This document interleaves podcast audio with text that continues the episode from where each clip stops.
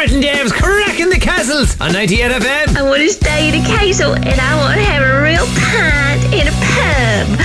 Oh, Well, that- that's gonna- Road is y'all driving on now? Left side, left side, Mary. Uh, look, Mary's here with us. We're here doing the crack in the castles. Mary, you're going to go and get a pint in a pub, or as you say, a pan in a pub, in a minute. Are you filled with trepidation and excitement, or is it just like, "Pff, I'm Irish now?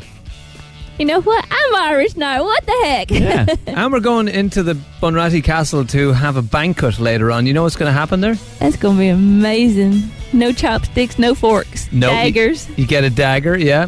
Uh, somebody will be declared the Earl of Thomond, who was the original owner in here. And somebody gets thrown down the dungeon. Seriously. Yep.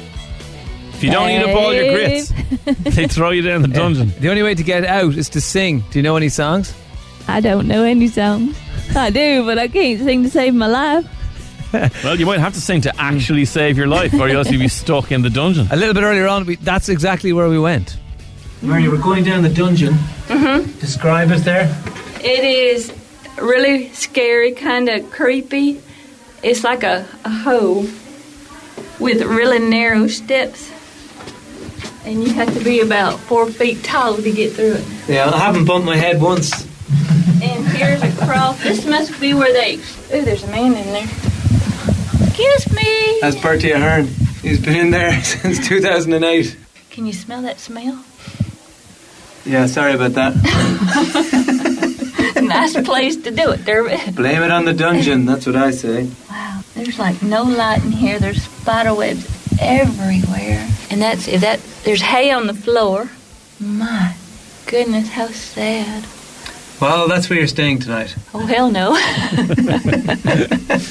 No, no, we'll look after Mary and make her stay somewhere far worse. Uh, well, not quite. We're up the road in Tremolin Castle, living it up like proper lords. It's true, you know. Uh, but it hasn't all been sunshine. Uh, Mary had to stay in my house last night, and my six year old Matthew was taking the mick out of her. We're from the thorn on that FM. I don't know what Dave is, but what incarnation is Dermot? Dermot